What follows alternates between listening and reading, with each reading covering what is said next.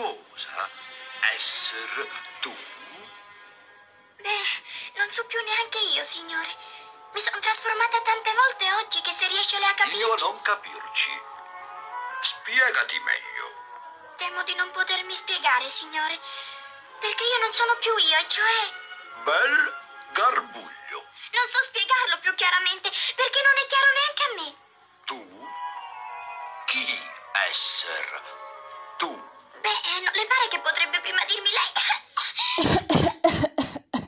A parlare di assurdità ieri, di surrealismo con Kafka e l'altro ieri di Gramelot, di No Sense, non possono parlare di Alice nel Paese delle Meraviglie, Alice dans le Pays des Merveilles. Per questa 43esima giornata di Radio Ecume vorrei proprio leggere un pezzo dall'opera di Lewis Carroll, però prima vorrei riportarvi ancora un fatto personale. Si tratta ancora della mia professoressa storica d'italiano che mentre leggevamo una poesia di Petrarca che si intitola Voi che ascoltate in rime sparse il suono, ci soffermiamo su un verso che dice di me medesimo mecco vergogno.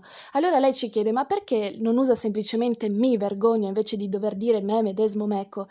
E quello che lei ci risponde è semplicemente: beh, perché si trova davanti a un garbuglio, il garbuglio dell'io, della complessità dell'io, e quindi decide di scomporlo in poi tutti questi casi che sono i casi latini. E un garbuglio simile c'è un po' anche nell'opera di Lewis Carroll, in questa scrittura così folle che oggi vorrei dedicarvi.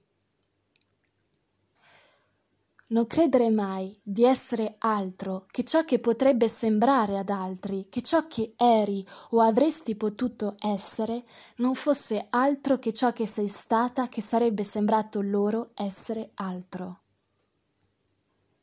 N'imaginez jamais ne pas être autrement que ce qu'il pourrait sembler aux autres, que ce que vous étiez aurait pu être, n'était autrement que ce qui aurait pu autrement leur sembler être ce que vous étiez.